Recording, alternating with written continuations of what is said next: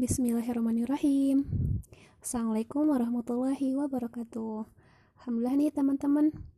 Kita berlanjut ya buat ngebahas tentang muasofat tarbiyah. Kemarin udah bawa poin yang kita bahas tentang salimul akidah atau akidah yang lurus atau akidah yang bersih. Nah, di poin kedua kemarin kita ngebahas tentang sohihul ibadah atau ibadah yang benar.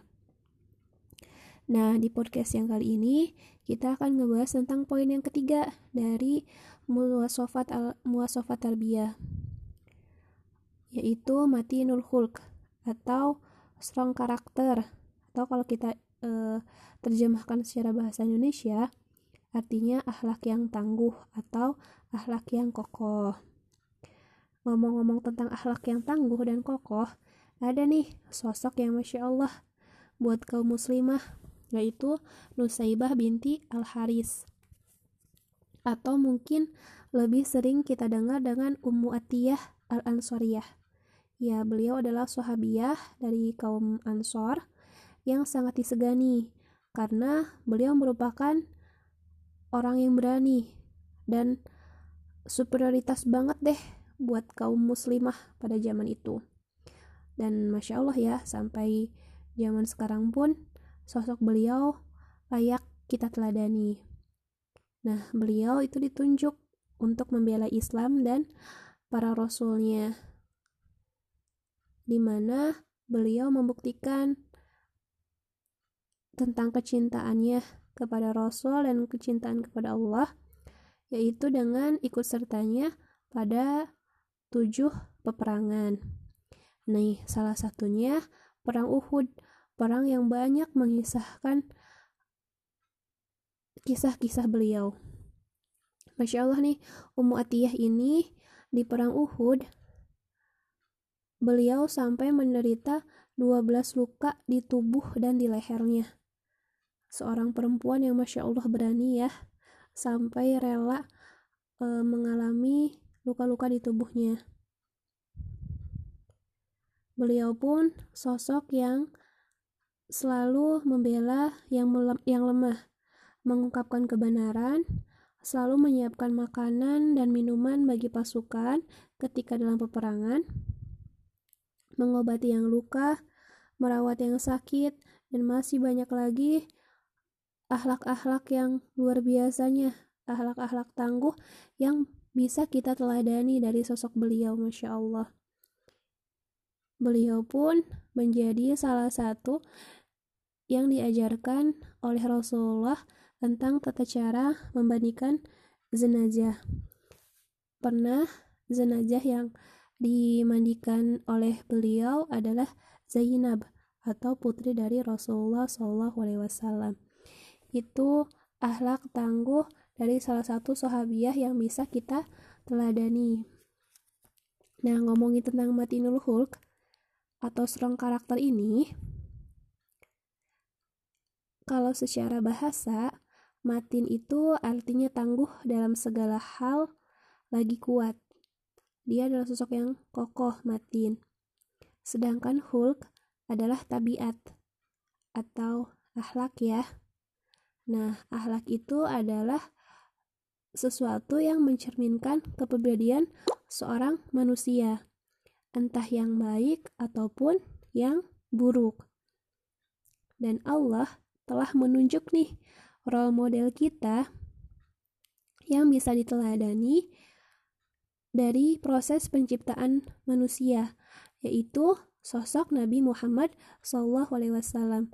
Beliau yang masya Allah kepribadiannya itu sungguh sempurna dan indah, seperti yang terdapat pada Quran surat Al-Qalam ayat 4 wa innaka la'ala khuluqin azim bahwa artinya dan sesungguhnya kamu maksudnya kepada Nabi Muhammad benar-benar berbudi pekerti yang agung. Masya Allah banget ya.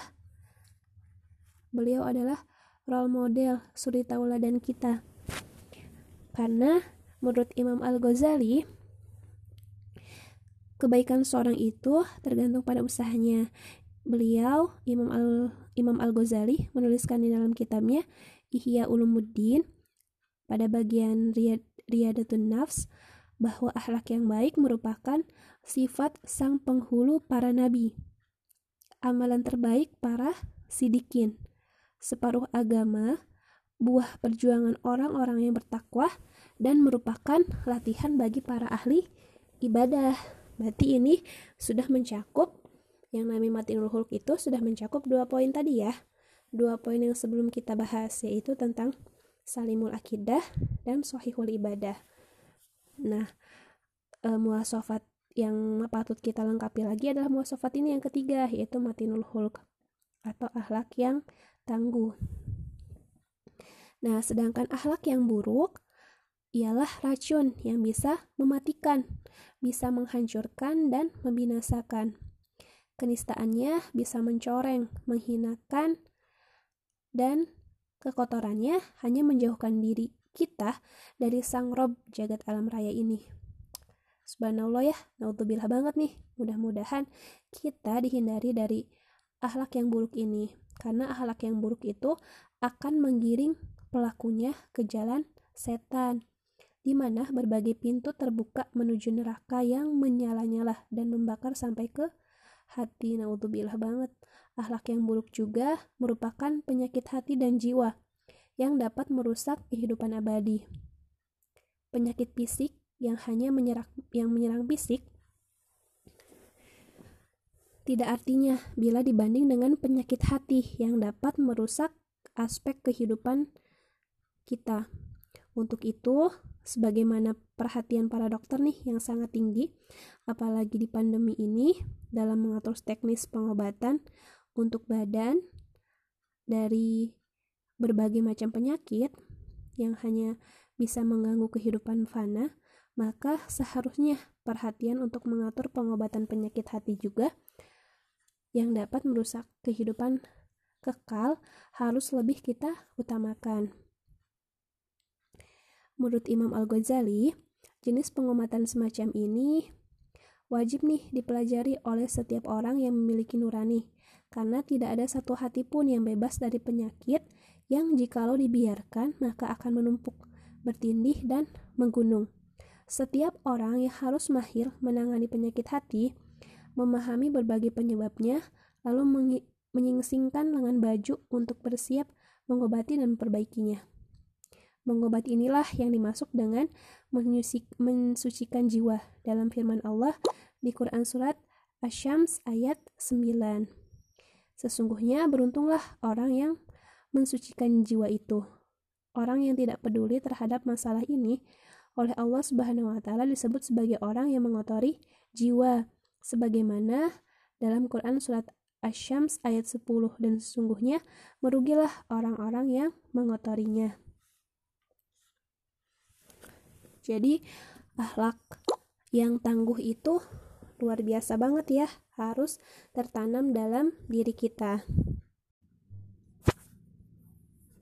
Sebagaimana role model kita ada Rasulullah SAW, beliau juga berdoa.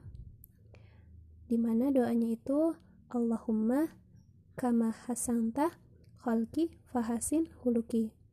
Yang artinya ya Allah, sebagaimana engkau telah memperindah penampilanku, maka perindahlah akhlakku hadis riwayat Baihaqi. Jadi kita pun tetap harus memohon sebagaimana permohonan doa yang diajarkan oleh Rasulullah agar diri kita dianugerahi akhlak yang indah, sempurna dan tidak ada lekang dan tidak akan lekang dimakan oleh zaman.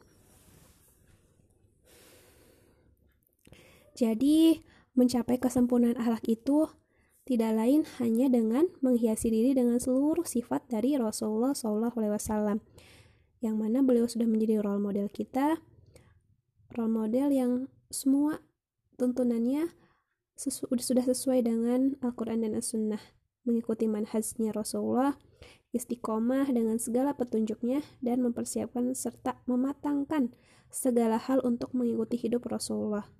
Dan sesungguhnya Rasulullah itu adalah rahmat bagi seluruh alam dan seluruh makhluk. Ini ada di Quran Surat Al-Anbiya ayat 107. Teman-teman bisa baca ya, cek sendiri di mushafnya masing-masing. ada di riwayat uh, hadis Baihaqi innama bu'ithtu liutamima makarimal akhlak bahwa sesungguhnya aku atau Rasulullah itu diutus demi menyempurnakan akhlak yang mulia. Sudah jelas banget ya role modelnya siapa. Umat Islam itu Masya Allah. Allah mengutus Rasul pada umat manusia dengan membawa peta jalan bagi semua urusan dunia dan akhirat. Ini ada di Quran Surat An-Nahl ayat 89, bahwa ternyata peta jalan kita yang dibawa oleh Rasulullah adalah Alkitab atau Al-Quran, yang mana dalam Al-Quran itu sudah dijelaskan segala sesuatunya dari mulai kita bangun tidur sampai bangun tidurnya lagi. Masya Allah, sudah Islam gambarkan secara jelas dan gambarannya ada pada Rasulullah Shallallahu Alaihi Wasallam. Masya Allah banget. Uh, Imam Al Ghazali juga menuliskan dalam kitabnya Ya Umuluddin bahwa yang dimaksud kholq adalah rupa atau penampilan luar, sedangkan akhlak atau hulk adalah penampilan batin. Contoh penerapan nih untuk matinul hulk uh, saya gambarkan ada 21 teman-teman bisa cari lagi ya contoh penerapan lainnya yang pertama tidak iknad atau tidak membangkang yang kedua tidak banyak mengobrol sesuatu hal yang tidak perlu yang ketiga sedikit bercanda keempat tidak berbisik tentang sesuatu yang batil kelima tidak hikd atau tidak menyimpan kemarahan. Yang keenam, tidak hasad. Yang ketujuh, memiliki hubungan baik dengan tetangga. Yang delapan, memiliki rasa malu untuk berbuat kesalahan. Yang kesembilan, tawadu tanpa merendahkan diri. Yang kesepuluh, berani. Sebelas, halus. Dua belas, menyejukkan, menjenguk orang sakit. 13. Komitmen dengan adab meminta izin 14. Berterima kasih pada orang yang berbuat baik. 15. Merendahkan suara.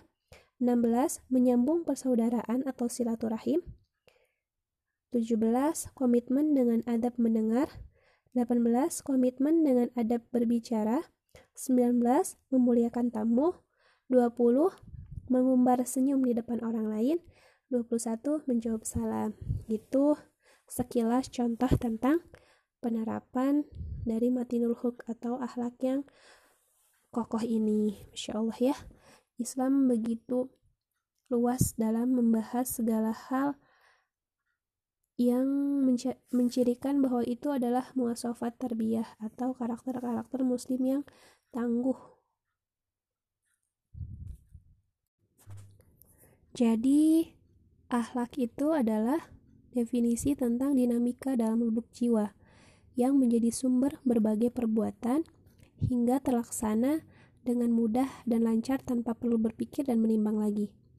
Karena dinamika tersebut menjadi sumber berbagai perbuatan mulia, baik dalam pandangan logika maupun syariat.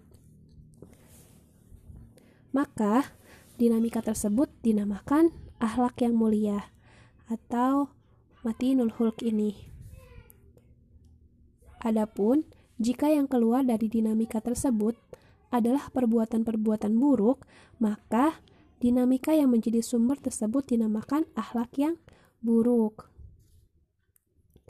Tentu sebagaimana penampilan luar tidaklah cukup sebatas keelokan kedua mata, memiliki hidung yang begitu mancung, mulut atau pipi, namun harus baik semuanya, supaya keelokan penampilan menjadi sempurna. Kayak iklan apa ya? tentang penampilan. Demikian pula halnya batin. Jadi, ia mesti menerapkan empat perilaku yang semuanya harus dipenuhi demi kesempurnaan kemuliaan batin. Apa aja nih? empat perilaku atau empat perkara yang harus dimiliki untuk menjadi akhlak-akhlak paling dasar untuk menggapai akhlak mulia. Menurut Imam Al-Ghazali, ada kebijaksanaan atau hikmah, syaja'ah atau berani, ifah, dan adil. Keempat aspek tersebut atau keempat perkara tersebut adalah sifat utama yang menjadi pangkal segala perilaku mulia. Keempat sifat itu adalah cabang-cabangnya. Kestabilan kekuatan akal yang berupa ilmu dan hikmah, kebijaksanaan, akan menghasilkan kerapihan manajemen, pemikiran berkualitas dan berharga, tetap intuisi, serta kecerdasan dalam setiap urusan yang rumit. Adapun penyalahgunaan batas akal akan menghasilkan perbuatan yang, yang konspiratif, kelicikan, dan tipu daya, sedangkan akal yang kurang dimaksimalkan dapat menyebabkan kemandirian, keponggahan akal, kebodohan, maupun ketidakwarasan. Makanya, akhlak ini adalah suatu hal yang sangat penting karena akhlak itu bisa berubah menjadi baik atau menjadi buruk. Karena itu adalah fitrah mendasar dari tabiatnya manusia yang berbeda-beda. Maka untuk memperbuat, memperbuatnya, memperkuatnya, setiap makhluk dapat memperbanyak perbuatan yang baik dengan tujuan untuk merubah menjadi hal baik, menanamkan keyakinan akan perbuatan baik yang sejalan atas ajaran-ajaran yang sudah Rasulullah bawa atas Al-Quran dan As-Sunnah. banyak banget ya kalau kita ngebahas tentang akhlak. Jadi, yuk kita sama-sama berubah lebih baik. Kita coba nih tiga tahap dari muasofa tarbiyah yang sudah saya sampaikan. Itu aja ya teman-teman dari saya. Wassalamualaikum warahmatullahi wabarakatuh.